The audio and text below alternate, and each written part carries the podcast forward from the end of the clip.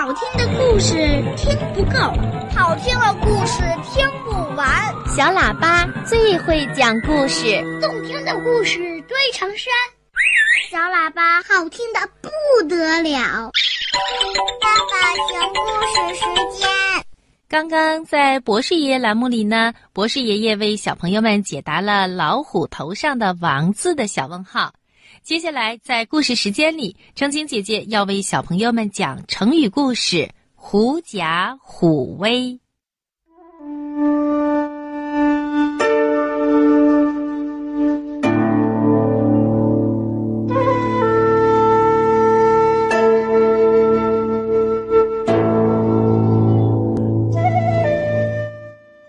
在我国古代的战国时期。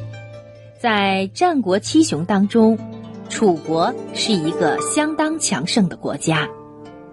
有一次啊，楚宣王问他左右的大臣们说：“我听说北方的邻国都很怕我们的昭奚绪将军，事情果真是如此吗？”大臣们面面相觑，你看我，我看你，不敢回答。生怕答得不好，冒犯了大王，或者是得罪了昭奚绪将军。这个时候，一位叫江一的大臣走上前去回答说：“我有一个故事，不知道大王可否允许我讲？”楚王点点头，于是江一讲起了故事。他说。在茂密的森林里，有一只老虎正在觅食。突然，一只狐狸在它的身边过去，老虎猛扑过去，把它抓住了。狡猾的狐狸当时心里十分的恐慌，但是他眼珠一转，故作镇静地对老虎说：“我是天帝派到森林里来做兽王的，你怎么敢吃我？”你若吃了我，就是违抗天地的命令，大逆不道。老虎看到狐狸又瘦又小，他心想：像他这个样子还能当兽王，就有些不相信。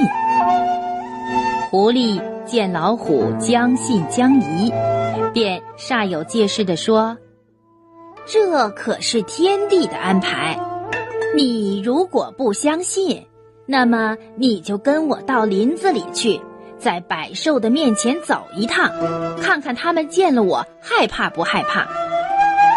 就这样，狐狸和老虎来到了林子里。狐狸呢，大模大样的走在前面，老虎怒目圆睁的紧紧的跟在后面。森林里的百兽，像野猪、小鹿、兔子等等。他们看见狐狸和往日不一样，神气十足的走过来，很是纳闷儿。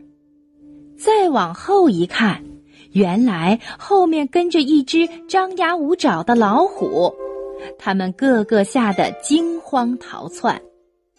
老虎呢，他不知道野兽们畏惧自己而逃走，还以为他们真的是害怕狐狸呢。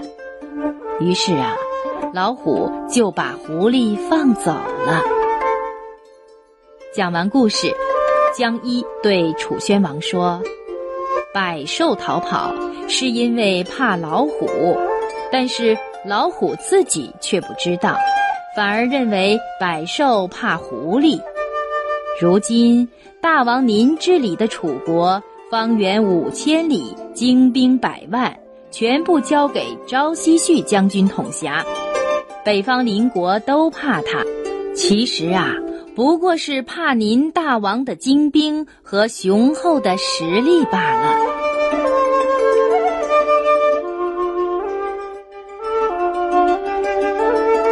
狐假虎威这个成语，比喻凭借别人的威势欺压人。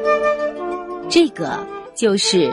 狐假虎威的成语故事。